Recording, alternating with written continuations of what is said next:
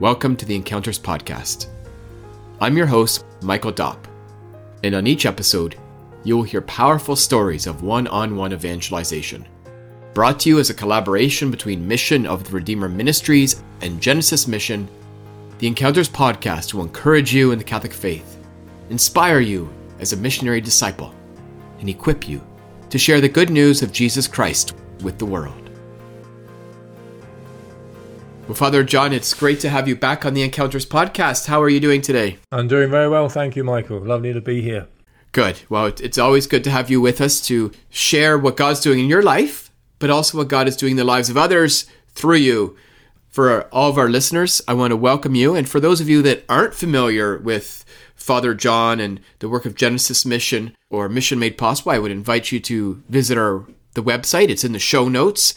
Genesis Mission was founded for the purpose of helping to inspire, inform, and equip lay Catholics or all Catholics to live out their vocation to be missionary disciples. And one of the primary ways this happens is through one on one encounters with others, where we find opportunities and the Lord presents us with opportunities to share the gospel. So, Father, you have an encounter that you're going to share with us, but you mentioned to me that it's a little bit like a part two of the encounter that you shared with us last time. So, can you just remind us very quickly what happened in that first encounter and what lesson you learned from it? That first encounter was a man who, who I'd, I'd sum up as being new age in terms of his thinking, his, his philosophy.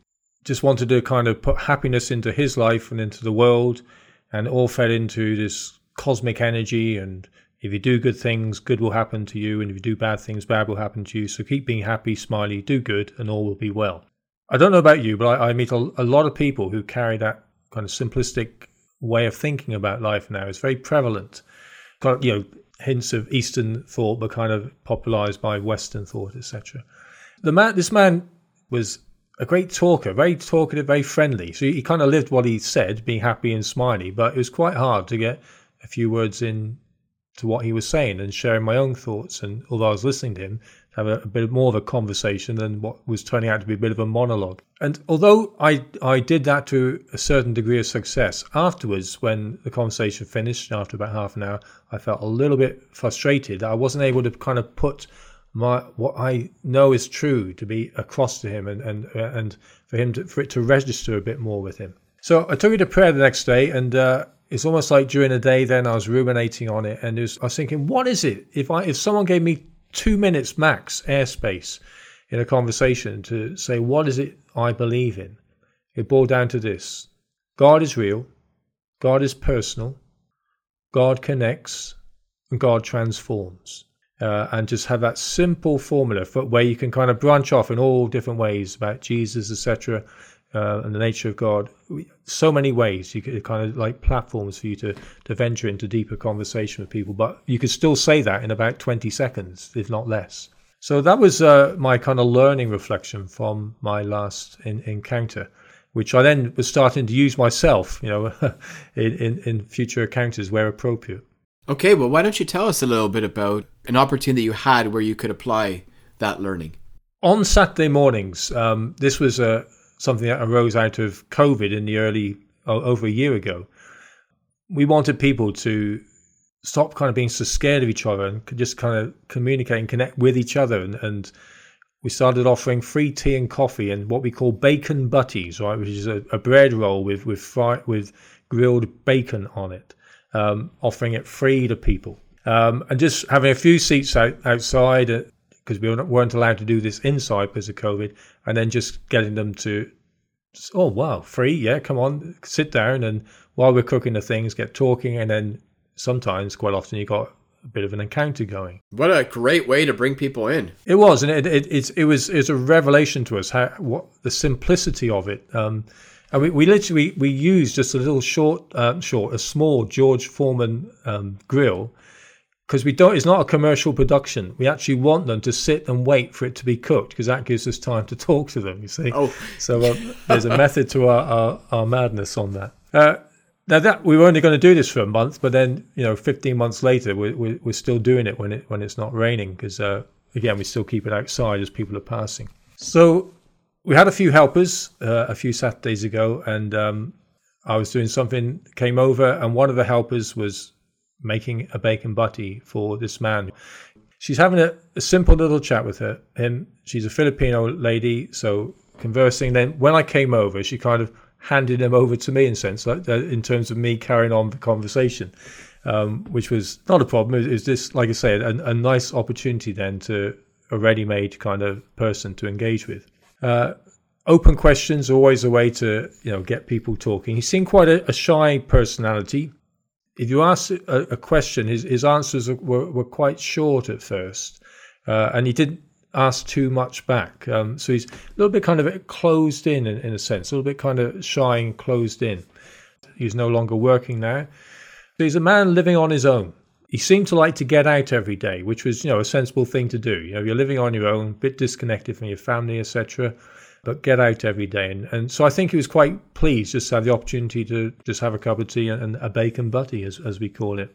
So, like I say, overall impression was, as I was talking to him, not a lot of energy kind of coming in his answers, etc. A man a little bit lonely, a little bit lost, a little bit vague was my my first impression. I mean, talked on on a certain level. I just asked him about what gave his life meaning. I love this question because it opens up so much. And his, his answer was a bit glib in a way. He just said, "Well, I just like getting up and, and doing things, you know, routine of the day." Because um, I was looking for a little opportunity to go a little bit, bit deeper on this, but um, it, it, didn't quite happen with that answer. But um, so I'm praying at this time and saying, "Okay, Holy Spirit, where do I go with this? You know, is this going to just kind of carry on on this slightly uh, lighter level of, of, conversation. But where we do this, obviously, it's outside the church. So I had a little bit more ordinary conversation with him. But then I said, Listen, have you ever seen inside this church? It's a beautiful church. He said, No, I haven't. And he, would walked past this way quite a lot and he'd never been in. So that did stir a little bit of interest in it. So come on, come and come and see it. And then I took him into the, the, the church and, and it was quite interesting to watch him. He, he kind of went quite wide eyed, like, wow, you know, because like most churches, they don't look too grand from the outside, but you walk in and then suddenly you, you, you, it seems twice as big and grand, etc. And it's a quite a simple kind of monastic style church, but you're coming outside from a city into this this quiet space. It's like he picked up on that almost immediately, in a sense. Um, you can see there's like an it made an impression on him, slightly wide eyed as he's looking up and looking around and etc. So I let him, I kind of let him absorb that that silence for a while, which is something I've learned to do as well, to not kind of keep the conversation rapidly going. Sometimes just give people a bit of space. But I, I could see it had an effect on him, so I just said, um, "You just walked in here, and, and you know we've been quiet. What are you feeling?" And he said, "Peace." And I thought I was going to talk this up, you know. So I said a little bit like, uh, quite often, said people will experience that because you, you're walking into a sacred space here. We, you know, we call this a church like the house of God. Is a lovely kind of way of saying it in simple language, and you seem to be picking up on on, on that peace. Uh, you know, it takes us out of the noise and the busyness of the, of the world outside, and we're entering into something special, and, and you know, we we can pick up on that. So, I then kind of moved into a deeper question, a sense of he talked about peace. He's picking this up from the sense and atmosphere of the church. Do you have faith? And he said, No. He said, By I listen to my spirit. Right now, very careful words he said there. I listen to my spirit. And again, this is another opening from the Holy Spirit to go deeper, right? Because the word spirit, obviously, you can you can you can work with that in a sense. But it's also it's also the first indication of what's kind of going on at a deeper level within him in terms of worldview, theology, how he understands things. That that's right. Yeah, yeah. And uh, when when I said, "How do you listen to your spirit?" He said, "He, he guides me." See, so I thought oh, this is quite a fascinating little area. This, his spirit guiding him. So, so I again keep the questions coming. So I'm thinking, how does he guide him? Uh, so I, I asked him that, and he gave me an example. He said, "I bought a house a few years ago." He said there was two houses. One was dearer than the other. I looked at both, but my spirit said, "Buy the dearer one." It'll be better for you. And he said, when I bought it, shortly after, there was a bit of vandalism connected with the, the cheaper one, which if I bought, I would have suffered from. Therefore, my spirit guided me into a right decision. So again, he, was, he was starting to open up a bit here. I talked then about my belief in that we're, and for all of us, you know, we, we're bodies, but there's something more to us because I'm connecting them with what he is saying, his spirit. And I said, you know, in one sense, you're right there. We're body and soul, you know, we, we, we have a spirit. And he, he related to that because obviously, he kind of, in a sense, bouncing back something he's, he said from his life. I then talked, uh, I said, I said, you don't mind me saying this as well, but I want to kind of ex- say something myself on this. I talked to him about the Holy Spirit that can guide us. I said we have our own human spirit, but I also believe in the Holy Spirit, who's of God, who, who can guide us. This registered with him because this is how the, one of those God instances, isn't it? Uh, he said, "Oh, that's interesting." He said, "Holy Spirit," because someone phoned me up from a religious group the other day, and they were talking about the Holy Ghost. I'm thinking, oh, someone phoned him up. then I realised what I kind of worked out. He wasn't sure who these people were, what their name was, but I reckon they we met some Mormons who he'd uh, got oh. talking to, and then he'd obviously said, "Oh, you," if it, they'd made a connection, and they were phoning him every now and again. Again, though, we were able to again common ground is Holy Ghost, Holy Spirit. But he said then, I don't really understand it too much. Said, I'm not particularly bright. I don't. I kind of don't really know this stuff. So that gave me a little quote. I, I said, look, this thing about being bright. I said we have a lovely piece of scripture that says Blessed are, are, are you who, who, are not clever and academic. My, my Father reveals me to you. You know, uh, I was able to kind of bolster him up a little bit with that. Um, bless, is it bless me, Father, um, for revealing these things um, not to the clever and wise, but to mere children. You know, and so I was able to introduce a little scripture there, like I, I say, and then then I started to explain my belief in, in, in God and the connection with the Holy Spirit. So I, I was, I was able to start to do a little bit of a kerygma with him then of, you know, there's, there can only be one God that exists. You know, if God is God, there can only be one. But we believe he's revealed himself as Father, Son, and Holy Spirit. And it's interesting, isn't it, in our day and age? He said, well, I've never really heard that before uh, or understood that before. You know, it's, it's quite revelatory to me. But he was listening quite intently now, by now. And then that's when I introduced as well that little formula I stated at the beginning of God is real, God is personal, God connects, God transforms. And I, I thought I'm going to use the church. He seems to like the church. So I, I thought I'm going to take him to various parts of the church and start to unfold this for him. So I took him to the Our Lady altar on the, on the side of the sanctuary. There's a beautiful kind of iconic picture of Mary holding the, the child Jesus. Uh, and so I was able to say this thing about God is real, but he wants to connect with us. How does he connect? He takes on our humanity. You're in Jesus Christ. He, he, he takes on flesh and blood like that, us, born into our world just like us. And, and I was able to explain that through with the image as well. So again, he was listening, taking this on board. And then just on the main sanctuary, there's a beautiful kind of life-size crucifix. And I said, you know, again, what, what was at the heart of why Jesus did this? Not just to connect with us, but he wanted to do something great for us as well. Uh, he, he, took on a life just like us, but also entered into death, uh, which was holding us down. We could not get beyond death, you know, until Jesus, as God, enters into death and you know bursts through into the resurrection. Uh, and so I was able to do a very straightforward kerygma on why Jesus died. At the, the end of the day, I was able to kind of really give quite a thorough, kerygmatic kind of catechesis to him uh, of who God is, uh, Father, Son, and Spirit words you kind of heard in different places, but never really connected, never really um, pieced together. Now, that was good in itself, but it's like the Holy Spirit is now saying to me, take this a little bit further, okay? Get him involved more, get him on. So I'm thinking, okay, conversion is at the heart of what we're about, isn't it? St. Paul VI, in his lovely encyclical on evangelization, said the church exists to evangelize the church evangelizes when it seeks to convert. So that was kind of running through my mind a little bit. And uh, I just asked him if I could pray with him. And he, he readily said yes. So in my prayer, I, I included these elements of, Lord, let your Holy Spirit guide him. Let your Holy Spirit guide him into the fullness of truth, the fullness of understanding of who you are, that he may have a, a strong and living faith in you. I, I also prayed into his searching, his seeking, because there, there, was a sense was coming through of he was a he was a seeker, and this, like I say, this talk about his own spirit. At least he was kind of deeply reflecting, before he made decisions in life, etc. To for God to kind of um, grow that seeking in him, that he may find the fullness of truth.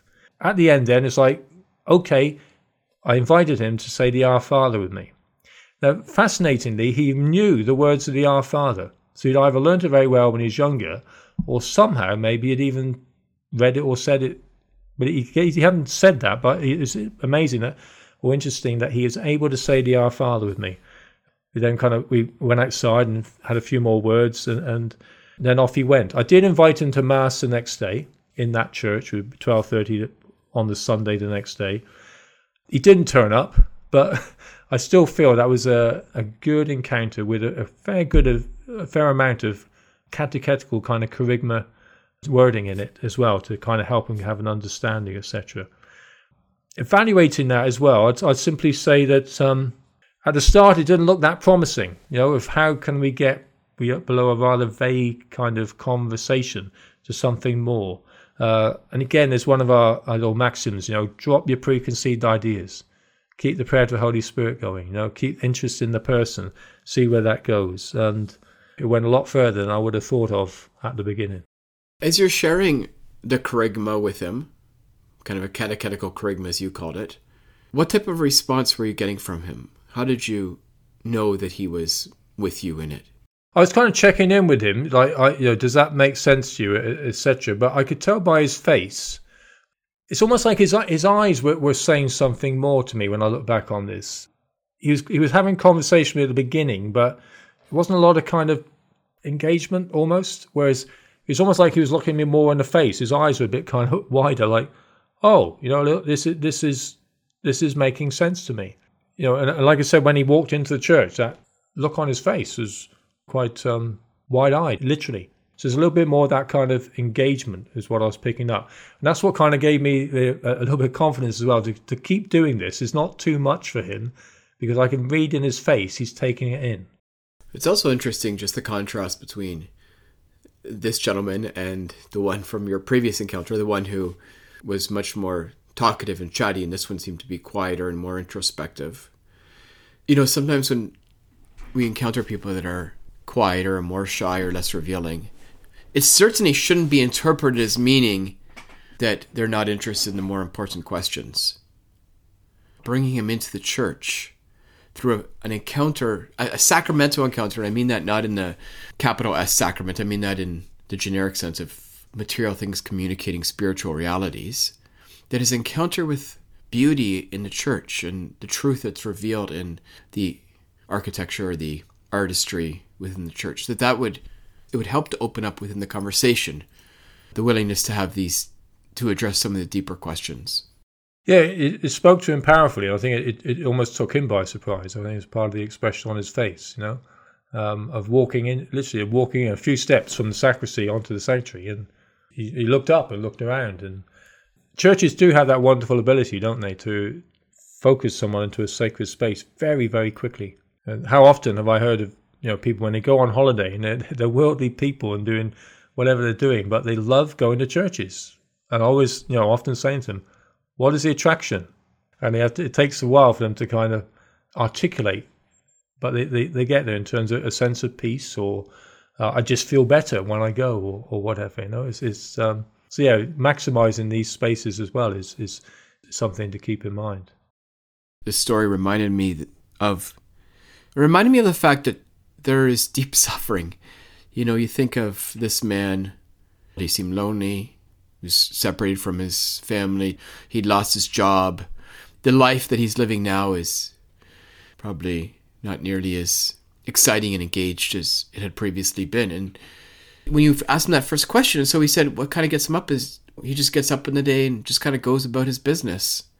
It struck me when you were sharing his response and him saying that because I wonder how many people are out there where their life hasn't fallen apart, but gosh, their life isn't what they ever dreamt it would be. You know, who dreams of being unemployed and lonely and separated from your family? And how that can prepare the soil for the reflection on greater things, greater spiritual things, and prepare the soil for the message of the good news of the gospel.